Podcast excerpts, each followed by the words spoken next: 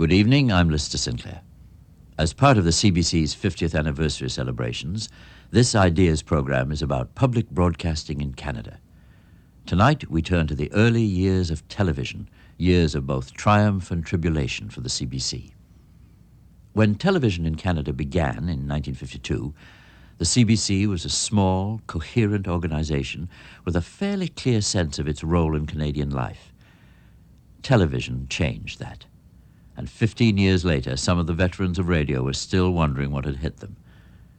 Television was exciting and popular, and outside the range of the American border stations, the CBC had the field to itself. In Quebec, particularly, the téléroman, or TV novels as they were called, attracted huge and enthusiastic audiences.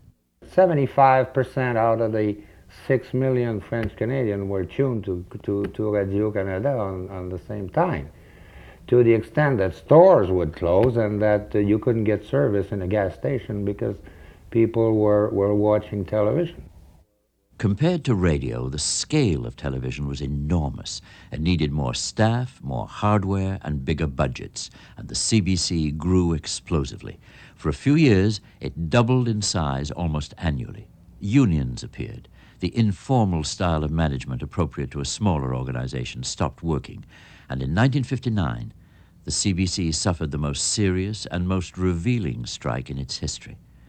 On a bitter day in late December, Montreal producers walked off the job. There was a almost an exact split between the French-speaking people and the English-speaking people on the issue. And I, I, think it was one reason why that strike became a legend, because at one point it became a, a, a real confrontation between the two solitudes. The CBC had barely recovered from the producers' strike when it was thrown into turmoil again. This time, the issue was the cancellation of a program called Preview Commentary.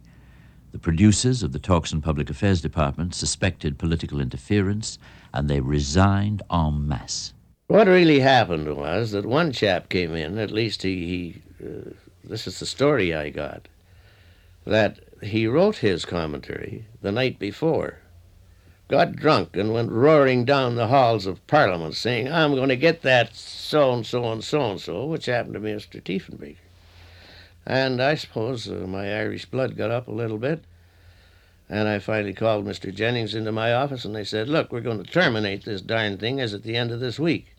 The preview commentary affair, the Montreal producers' strike, and the early days of television.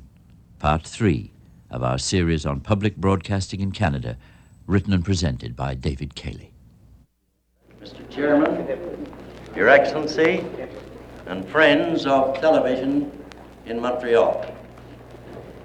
There are many television sets in Canada, something like 110,000 at the present time. These have been receiving programs from the United States.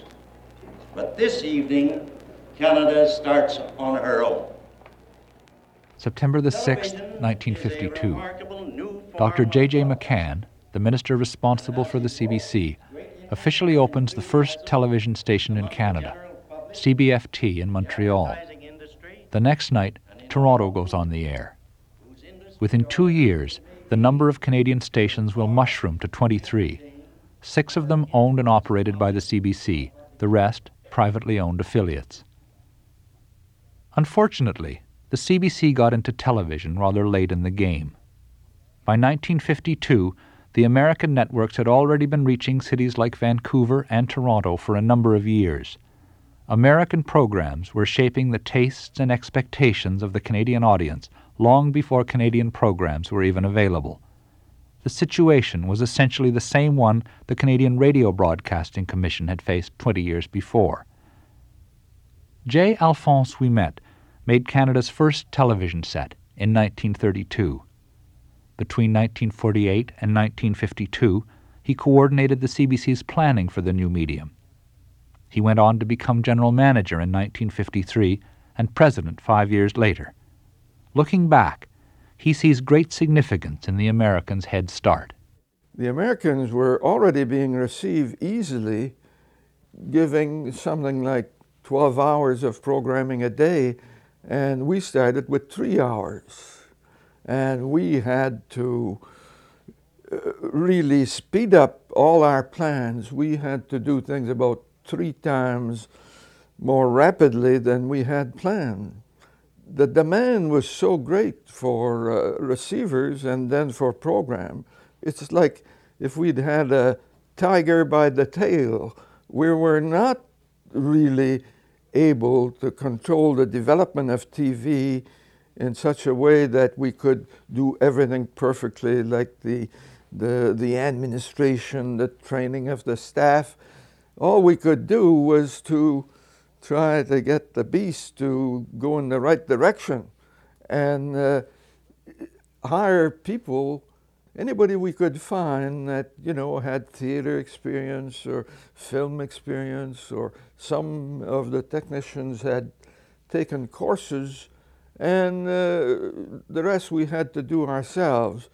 And uh, during that time with so much work to do we were not able to give the amount of introduction to the CBC that we would have wished and we paid for that later.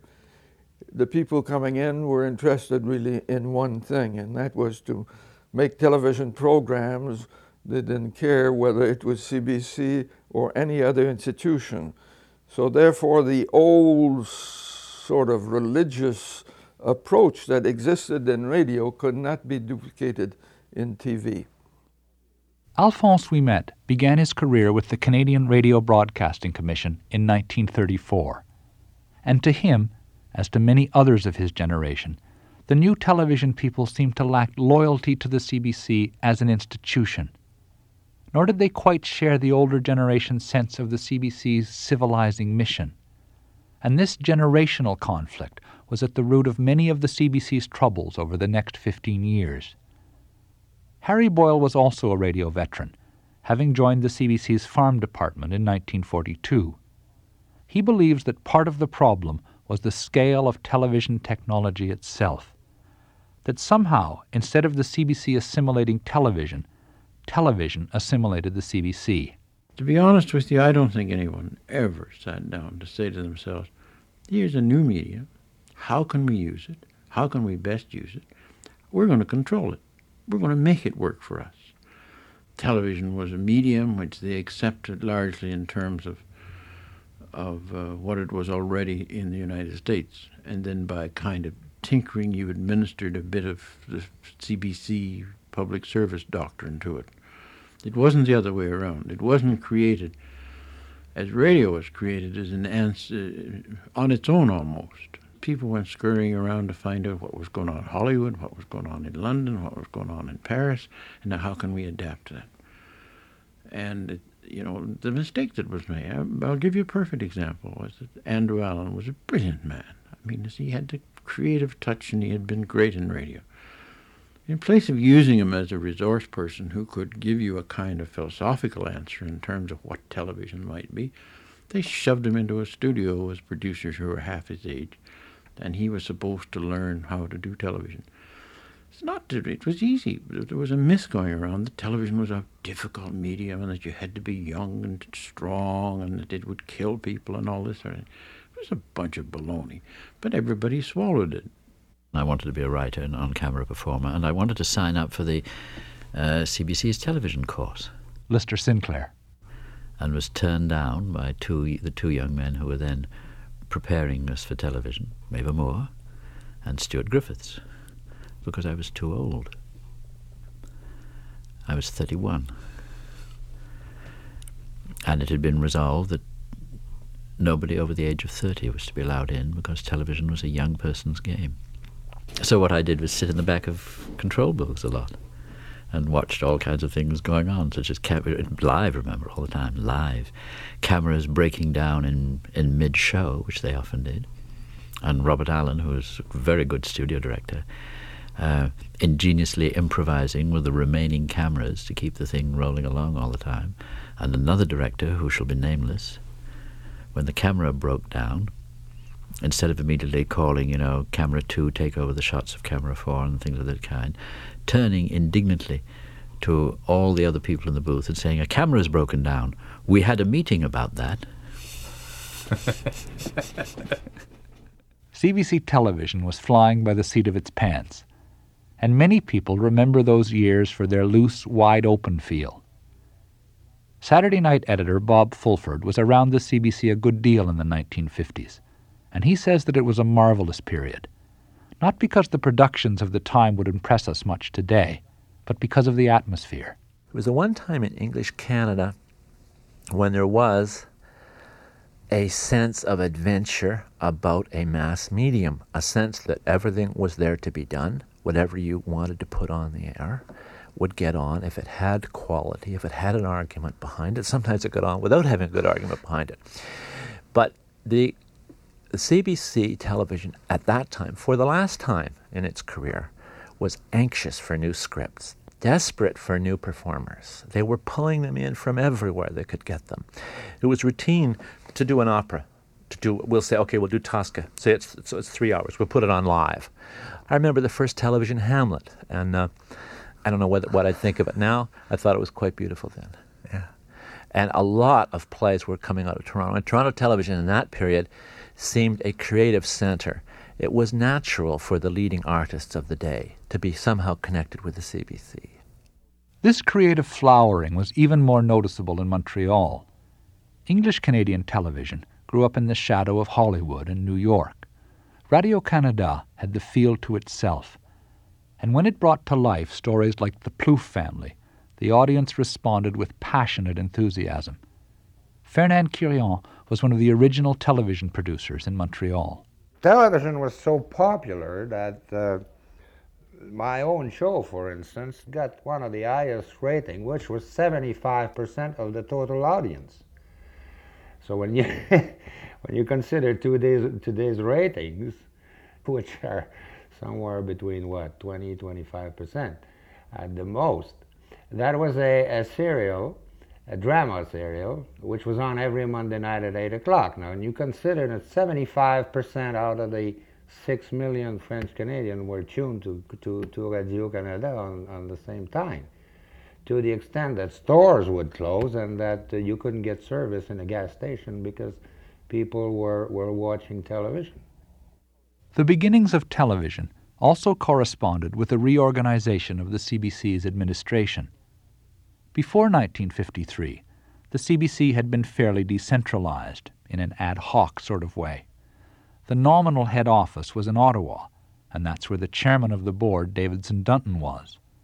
The general manager, Dr. Frigon, had established himself and as much of the rest of the administration as he could in Montreal, and the English network was basically run from Toronto. When Alphonse Ouimet became general manager in 1953, he tried to centralize the growing corporation in Ottawa. Dunton could see that this was not a very good way of doing things. So when I became general manager, he asked me, he said, What do you propose to do? Are you going to remain in Montreal? I said, I am not going to be a general manager in Montreal. I'm general manager for the whole thing. The head office is here, I'm moving here. And we tried to move more people, but then we hit resistance. I tried to get the general direction of programs to Ottawa.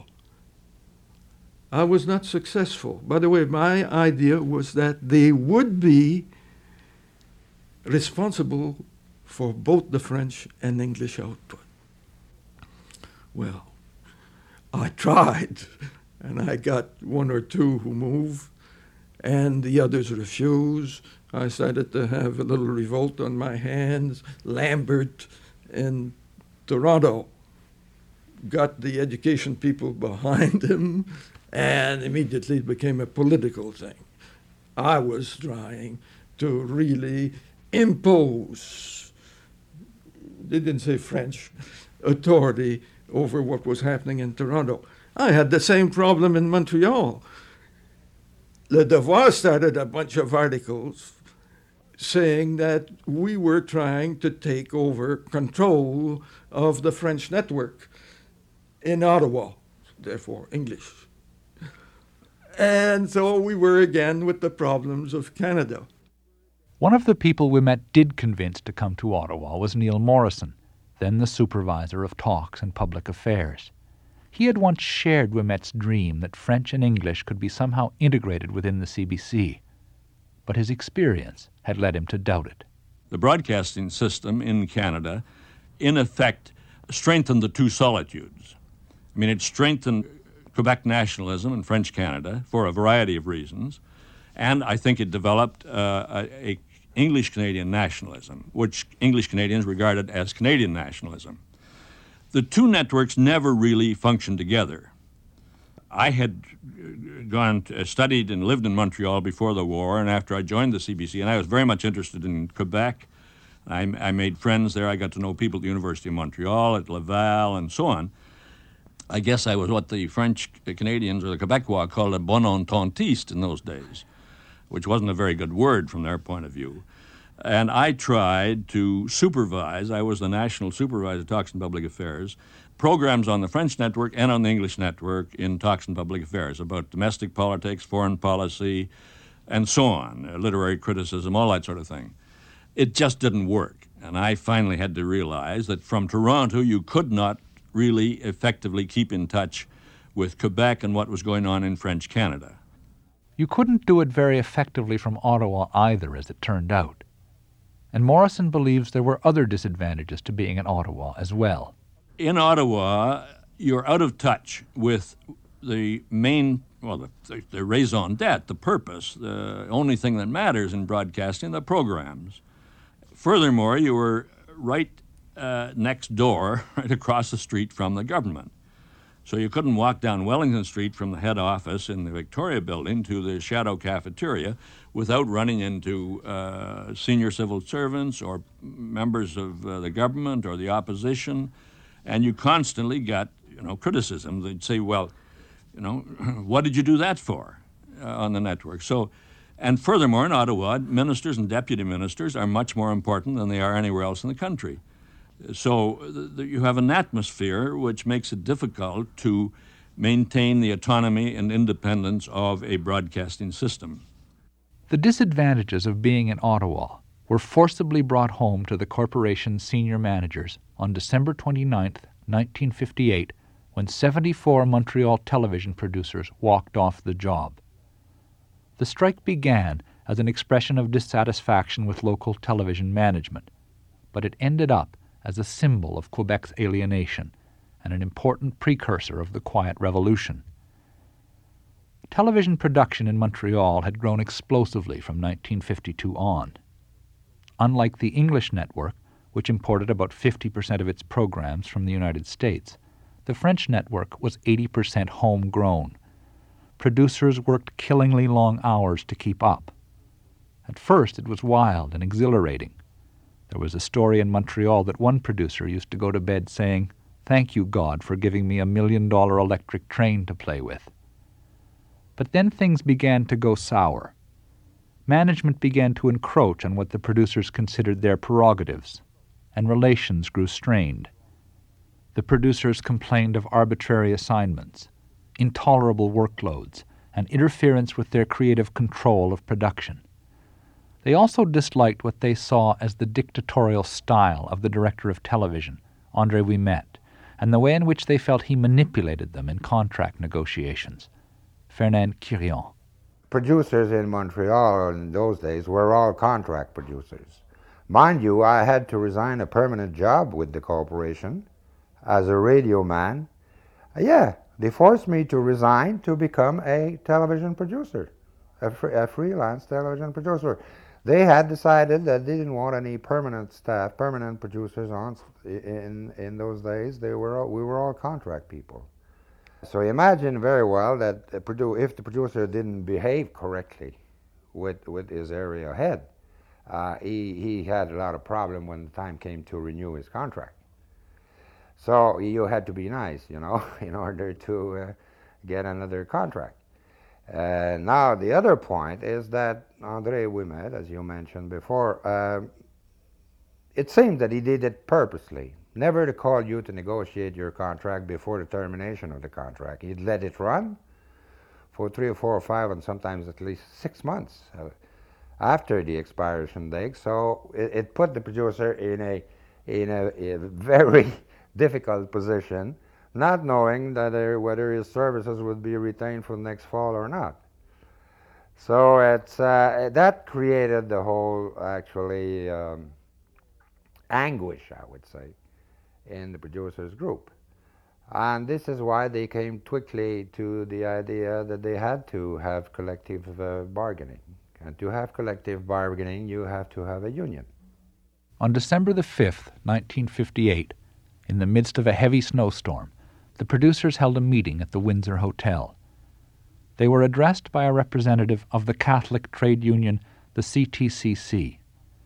Originally known, rather derisively, as the Syndicat des Curés, the priests' union, the CTCC had been involved in the famous strikes at Asbestos and Murdochville and was moving toward the center of the political stage in Quebec. One of its main organizers was Jean Marchand.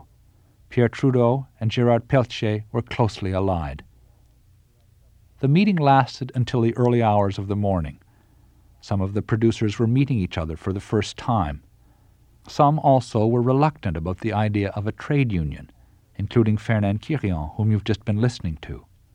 But after considering their options, most felt that unionization was the only expedient solution for their problems. And two weeks later, the union was formed. I was elected president, and Sylvestre became secretary treasurer, and Fugere became vice president, and uh, we went to see André Ouimet, who was our manager in Montreal, and we said, well, too bad uh, we had to do it. Now we are organized and we have a union and we are affiliated to uh, CTCC and we want a bargaining. We want to have uh, in near future a bargaining session. And he said, Never over my dead body, you'll never get that. You are managers, you are not entitled to collective bargaining. And, and I think that, that was the spark. On December 29th, the producers walked out. They thought the strike would last only a few days at most, and then everything would be settled. CBC President Alphonse Ouimet was on holiday in Florida. The day after New Year, I think, I got a phone call from Bushnell, who was the vice president, and he told me that uh, the Montreal producers had walked out. You know, I couldn't believe it. So anyway, I came back the same day, flew back, and uh, I was in Montreal that same night. There was a delegation of producers that met me at the station, and uh, they they said how happy they were to see me, that I could really solve their problem immediately, and they'd had trouble before, and but if I was there, I had the authority to solve their problem. Anyway, it was a cold night. It was uh, probably zero or below zero. And we walked from the Windsor station to the old Ford Hotel where we had our offices. And I was really surprised to see so many people just freezing outside the, on a picket line. And there you had many of our artists, some of the best known artists we had. We had some of the some of the writers. I always remember Morissette uh, was there, and he was a rather frail person. I remember him. He had a sort of woolen scarf turned around his neck, and when I saw all these people, I said, "Gee whiz, they'll all catch pneumonia." And as I went to shake hands with them, I told him, I said, look, you're crazy. Don't walk outside, come in the building. We had a big lobby in the Ford Hotel. And somebody just pushed me and said, ah, You can't do that. They'll accuse you of being paternalistic, I think was the word. Anyway, they didn't want to come in, and uh, apparently I was not supposed to invite them. So they didn't come in. Over the next few days, Ouimet tried his best to fix things. Unfortunately, the director of television in Montreal, Andre Ouimet, was his brother, which certainly made life more complicated. And Andre had never advised Ottawa of just how serious the situation in Montreal was. So, though the producers respected Alphonse, they weren't prepared at this late date to simply abandon their union and trust him to solve their problems. What followed was a sort of dialogue of the deaf. I couldn't find out what their grievances was. I asked them, is it money? Do you want more money? Is, is it the hours? What is it? And they said, look, uh, we are working closely with the union and we shouldn't be really bargaining with you. Well, I said, get the, the representative of the union if you want talk without them. So we started to talk not with the producers, unfortunately. They wouldn't talk. It was the union representative. And uh, as far as he was concerned, he didn't want to discuss grievances. He wanted to discuss only one thing. That was the right of the producers to associate for bargaining purposes. Immediately, it was a question of principle. And it was there that the matter stuck. The CBC insisted that the producers were management, that under federal law they could not form a trade union, and that since the CBC was a federal agency, constrained by federal law, that was that. The CBC also argued that affiliation with a union, any union, but particularly one so political as the CTCC, was a violation of the producer's political neutrality. And political neutrality, in Ottawa's view, was the keystone of the CBC's whole philosophy.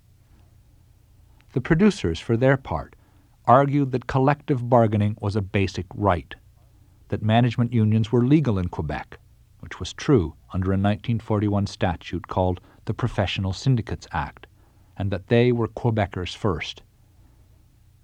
This left the rest of the employees of Radio Canada with a fundamental choice to make. Jean Louis Roux was then the local president of the French Writers' Union and well known to the Quebec audience as Ovide in the Plouffe family. He says the significance of the strike lies in the way they made this choice.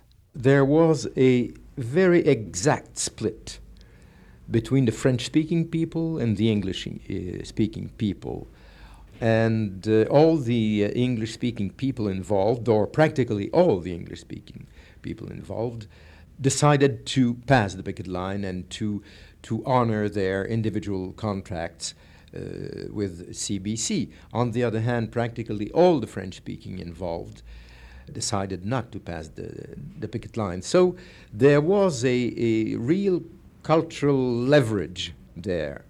And I, I, I think it was one reason why that strike became a legend, because at one point it became a, a, a real confrontation between the two solitudes. Most of the French employees of Radio Canada honored the producers' picket lines. They did so against the wishes of their own union head offices. And since these head offices were in Toronto or New York, this was a further source of bitterness and division Barbara Fairburn is the author of a thorough study of the producers' strike. It's a master's thesis she wrote at Carleton called The Gentleman's Strike. The international uh, head offices wrote to tell the employees that what they were doing was wrong. The writers' union was expelled from the uh, the English parent union in Toronto the union that Jean Louis Roux was head of at the time. Another group of employees who belonged to Artec formed spontaneously L'Artec Libre. They simply disassociated and declared themselves a separate union. And uh, the CLC had advised the Montreal locals that what they were doing was in contravention of their collective agreements. Despite all this, the unions, mo- the majority of the unionized personnel insisted on holding on and staying out for the greater part of the dispute. Respect for the producer's picket lines reduced Radio Canada to a skeleton, an endless diet of films peppered with the occasional newscast.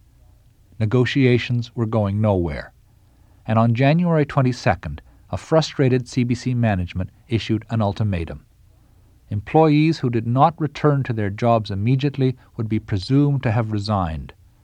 Ron Fraser, the Director of Public Relations, told a press conference that the CBC, quote, was prepared to start from scratch if necessary to rebuild the French network.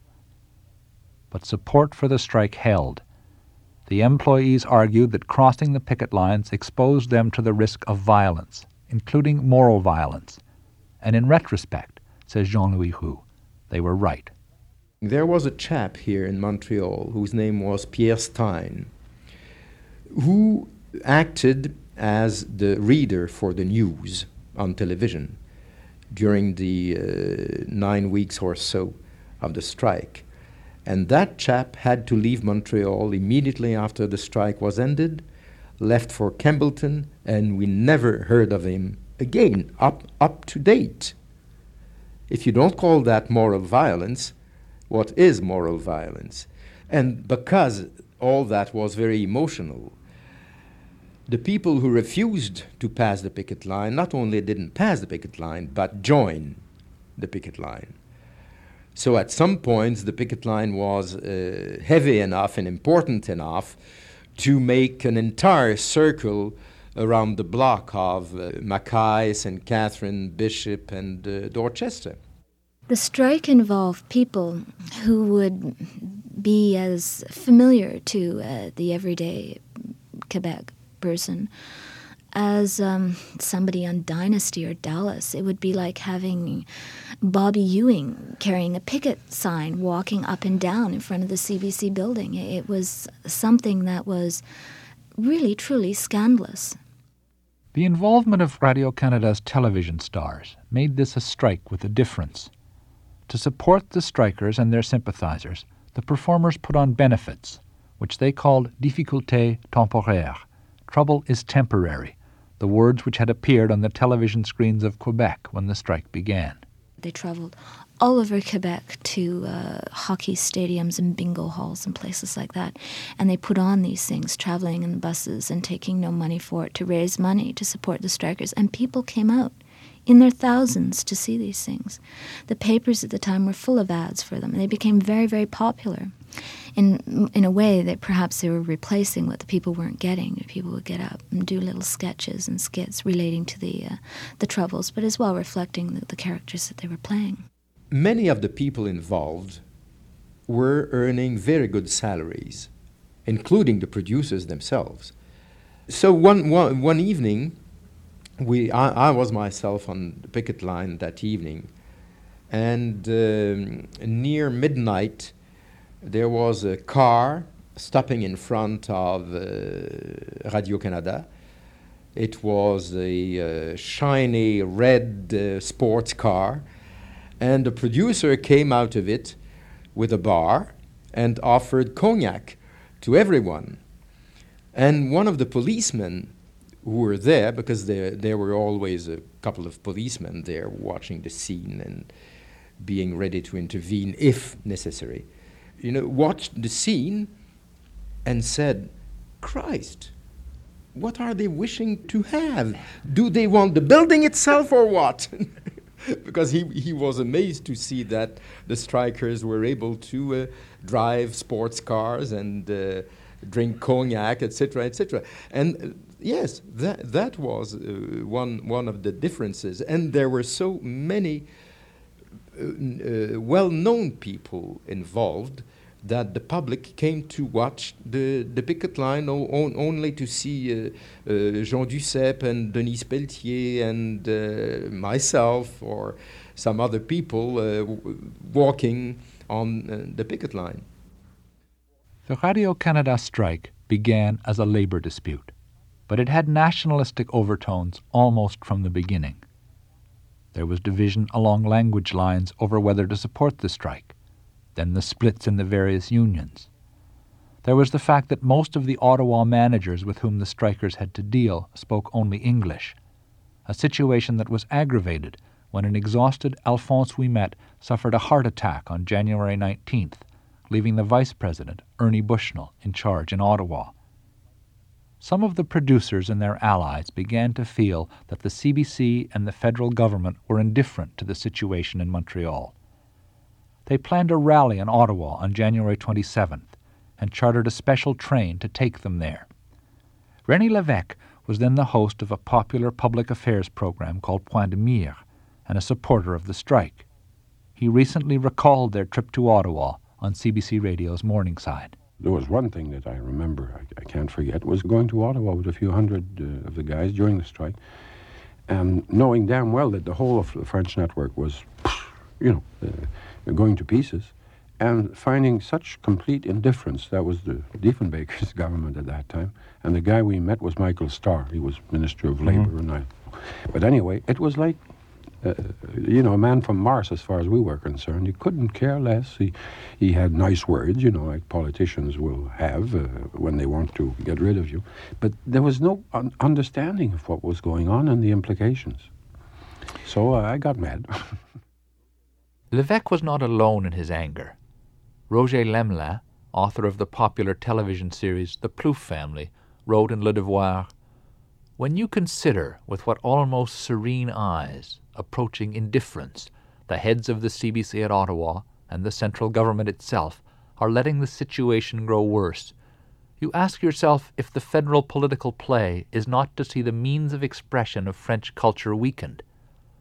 Le Devoir's editor, André Laurendeau, was similarly inclined to interpret the strike in nationalistic terms. Gerard Pelletier, like Levesque, the host of a popular Radio Canada public affairs show, also wrote in defense of the strike. Jean Marchand again and again rallied the strikers with fiery speeches, and Pierre Trudeau, his leg broken in a skiing accident, encouraged the picketers from a taxi. The list of strike supporters was a virtual who's who of the new Quebec intelligentsia. But Levesque went the farthest. In an article in Le Devoir, he declared that had the strike happened on the English network, it would have lasted no more than half an hour. Some of us, he went on, will come out of this permanently disgusted with a certain ideal called national unity. The strike had politicized him. A year later he would stand for office and give Quebec the slogan Maître chez nous, masters in our own house. Part of Levesque's anger came from the increasing nastiness of the strike's final weeks. A few days before, he had been arrested in what amounted to a police riot on Dorchester Street. And there had been other incidents as well, says Barbara Fairbairn. Violence began to escalate. There'd always been a certain amount of hard feelings about people crossing the picket lines. There began to be beatings. Neil Leroy, who was head of the um, the Canadian uh, Authors and Artists Union that expelled the French Language Union, was beaten up in Montreal by two assailants. He didn't press charges, the people were just let go. There were tire slashings, people had their uh, windows broken, people were threatened, there were beatings on the picket line. On March 2nd, there was a riot in front of the uh, CBC building in downtown Montreal on Dorchester Street the marchers had assembled uh, from a theater where they'd been holding one of their rallies to march to the, uh, the Radio Canada building on Dorchester. And they were going to stop in front and sing O Canada, sort of an ironic statement. And what happened was that the mounted police, who had in the past accompanied them on these marches, which were a regular thing, charged the picketers, um, arrested 29 of them. A lot of people were beaten. Rene Levesque was one of the people arrested, amongst uh, other famous people. And uh, apparently, it was on the strength of a rumor that CBC management had communicated to the police that the picketers intended to rush the CBC building and hold it until a settlement occurred. It was an escalation of all of the many things. The fact that the negotiations were taking so long. When police attacked the strikers on March 2nd, the issue was in fact nearly settled. Five days later, the final agreement was signed, and everyone returned to work on March 9th. The producers had won the right to collective bargaining, but they agreed not to affiliate with the CTCC or any other union, a compromise which could be interpreted as a victory by both sides. But the bitterness and the intensity of the strike lingered on. The political consequences in Quebec were permanent. So were the repercussions within the CBC. The estrangement between French and English continued, and the two networks grew further apart relations between management and the unions remained strained. For the producers themselves, there were some gains. They had their union, the most contentious managers were removed, and the producers' grievances were eventually dealt with. But the cost to the overall morale of Radio Canada, says Alphonse Ouimet, was very high. I think that it hurt the CBC very greatly, very deeply. We never got the old spirit back in Montreal for another, I don't know whether we ever got it back. It was so great just before the strike and so bad for so many years after.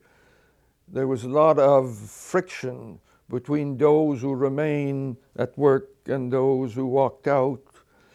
And uh, the effect it had on the rest of the CBC were bad. We had a new board. I had had just one board meeting in December since my appointment as president in November. And we had that strike. So you can imagine what my board was thinking. Then we had problems in the rest of the country because it created a greater chasm between the French network and the English networks because the English networks, the staff refused to support the strike in Montreal. So it had all kinds of overtones that complicated our life. There's not much in common between Alphonse Ouimet and Jean Louis Roux on the question of the producers' strike. Ouimet believes it was unnecessary and destructive. Roux believes it was a just struggle for a principle worth fighting for. But they do agree on one point. Things at Radio Canada were never quite the same.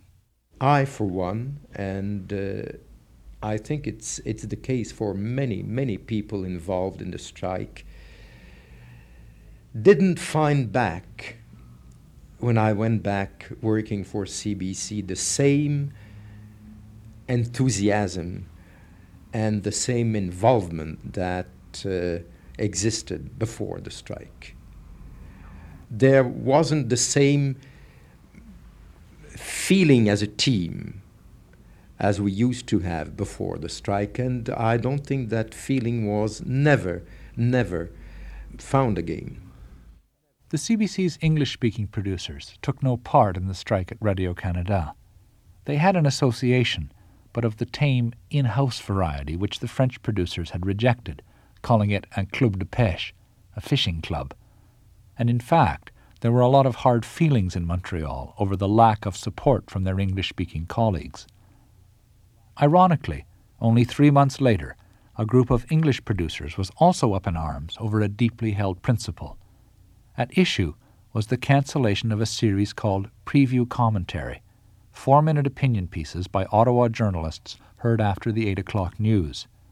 The man responsible for the cancellation was Ernie Bushnell, then the acting president.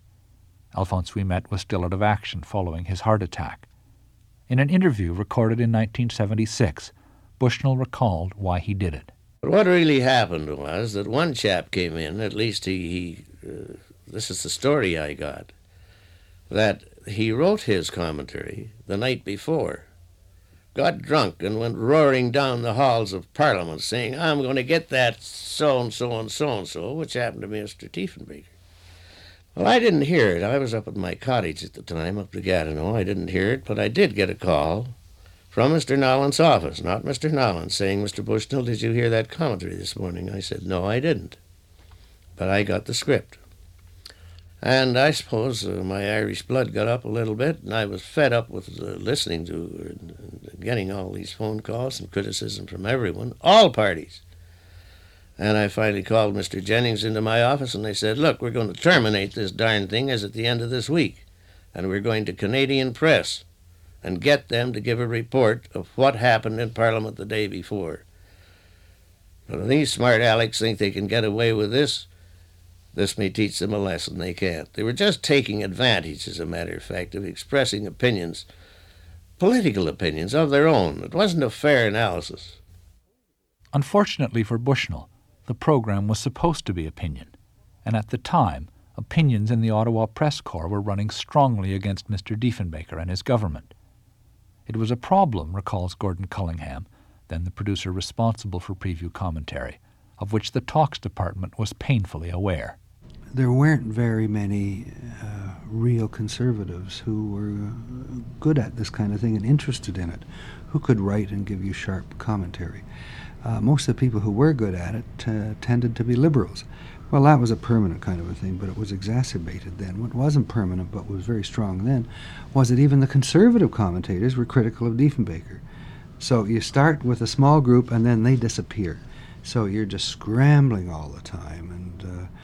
So as a result, you know, it, it's hard on your standards. People were getting on the air who only because they were conservatives, because it was just so, uh, such a desperate struggle to get someone who wasn't critical of this prime minister. Nobody was pro Diefenbaker who could uh, write a coherent sentence. Despite this difficulty, Frank Peers, the supervisor of talks and public affairs, felt the department's position was defensible. They had bent over backwards to be fair to Diefenbaker and his government. And so, when Peers was handed notice of the program's cancellation in Ottawa on June 15th, he was in no mood to acquiesce. He returned to Toronto to consult his colleagues. By evening, he was back in Ottawa, accompanied by his deputies, Bernard Trotter and Hugh Gillis, and seeking an explanation for what had happened. Bushnell wouldn't see them, but they learned from Bud Walker, the director of English networks, that the reasons for the cancellation were political. Gradually, Peers pieced together the story. Things had been going badly for the CBC. There had been the producers' strike, a row over a TV drama which scandalized conservative Catholic opinion, a hostile parliamentary committee, and a new government whose commitment to public broadcasting seemed pretty shaky. The president, Alphonse Ouimet, was away, and the burden had fallen on the shoulders of the acting president. Ernest Bushnell was uh, apparently uh, not in terribly good shape. As he let everyone know subsequently, he had a serious drinking problem at that time. He had been uh, pilloried by the members of the parliamentary committee, and um, his bulwark, as he saw it, was the minister, George Nowlan, with whom he was personally on good terms. They were very friendly, drinking companions partly. And uh, he thought that he was doing the CBC a favor by giving in to the um, demand, which probably originated from the Prime Minister's office, that people who appeared on this tiny little commentary, which made use of Ottawa correspondence of various newspapers, the feeling had been that these commentaries were too hostile to the Prime Minister, and he was a great listener to programs of that kind, particularly anything that reflected on him, and he resented them. so he obviously he told the, the minister get rid of use of those Ottawa journalists. Satisfied that the cancellation was the result of what they called clandestine political interference, Peers and his colleagues returned to Toronto. We um, spread the news among other program departments, other supervisors. I had meetings over the weekend with them. Bushnell came down to try to quiet the uh, troops and uh, tried to give an explanation, which in effect was a plea for understanding of what a, a difficult political position he was in, how he was trying to save the corporation. And the supervisors thought that this was contrary to all that he had ever stood for when he had been in Toronto as the Director General of Programs. Uh, in effect, pleaded with him to um, reverse the decision. He um, indicated that he would not. Uh, at the same time, I had been in touch with a member of the board of directors, thinking this would be the last court of appeal. The board was having a meeting which happened to be in Toronto starting on a Monday morning. I met with one of the directors who placed the matter before the board, and the board upheld Bushnell rather than us. When I heard that, uh, Gillis Trotter and I met once again, and we decided to submit our resignations and try to persuade the other members of the department to stay so that uh, there would be uh, some continuity because we thought we were out for good but we wanted to make the whole thing public, and we didn't thought it wasn't ethical to fight a battle as we fully intended to fight it in the press and uh, elsewhere while being on staff. Despite his having discouraged it, Peers' entire staff resigned with him. TV as well as radio producers. Soon the resignation spread to other cities. 35 more ready to join CBC walkout, read the front page headline in the Toronto Star. Helen Carscallon was then a program organizer in the National Talks and Public Affairs Department. I can remember uh, in my office, I shared with several people. One of my colleagues said, What are you going to do, Helen? And I said, I'm going to resign, of course. Aren't you? And she said, Well, I don't know. She said, You'll find it easy to get another job, but I won't find it as easy to get another job as you would. And she was thinking about it twice. She resigned uh, in the end, but she was having a few doubts. I never had any doubts. The principle was was important to me. And um, when we resigned, we met every day, in fact, all day, in different people's homes and the whole bunch of us was probably the, f- the first time we'd all, the whole department, had been together. And this was a crisis, and we all were behind each other. We were all thinking as one, really, on this issue. And it was very heady. There was heavy pressure on the board to reverse its decision. The mass resignations had produced front page publicity. Organizations ranging from the Anglican Church to the Canadian Federation of Agriculture were asking that the program be reinstated. Davidson Dunton, former chairman of the board, issued a terse statement calling the board's stand a sellout. And finally, on the third day of their meetings, the board relented. It put the program back on the air and invited all those who had resigned to return to work. So the political independence of the CBC was reaffirmed and Frank Peers became something of a hero. The way Peers performed in this situation was very, very impressive. All of us came to regard him as a quintessential leader that we were quite prepared to go down with. He was, always had been, and certainly then remained a, a figure of absolute austere integrity and uh, just the person, the kind of person you never, you knew was never going to sell you out. So he remains for me, and I would think a lot of uh, our colleagues, uh, to this day, a hero of Canadian broadcasting. To have acted all together like that and to have won, mm. did that give the department a certain energy? Uh, oh, it was tremendous, tremendous. And that the pride you felt that you had won on principle, you know, for uh, particularly for, uh, I suppose, somebody like me who was really WASP. Principle was very important. I mean, I had been brought up to believe that you suffered for your principles. And I didn't in this case, but I was prepared to. The reinstatement of preview commentary was a great victory for the Public Affairs Department, but it was not to be the department's last battle with Ottawa. Five years later, a program called This Hour Has Seven Days would touch off a virtual civil war in the CBC.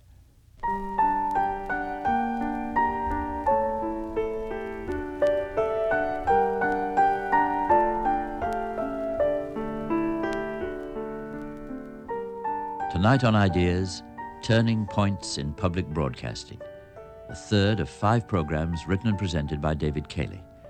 Production assistants Gail Brownell. Archives research Ken Pewley. Producer Bernie Lucht. And we'd like to thank Barbara Fairbairn for her help in researching parts of tonight's program. You can get a printed transcript of this series.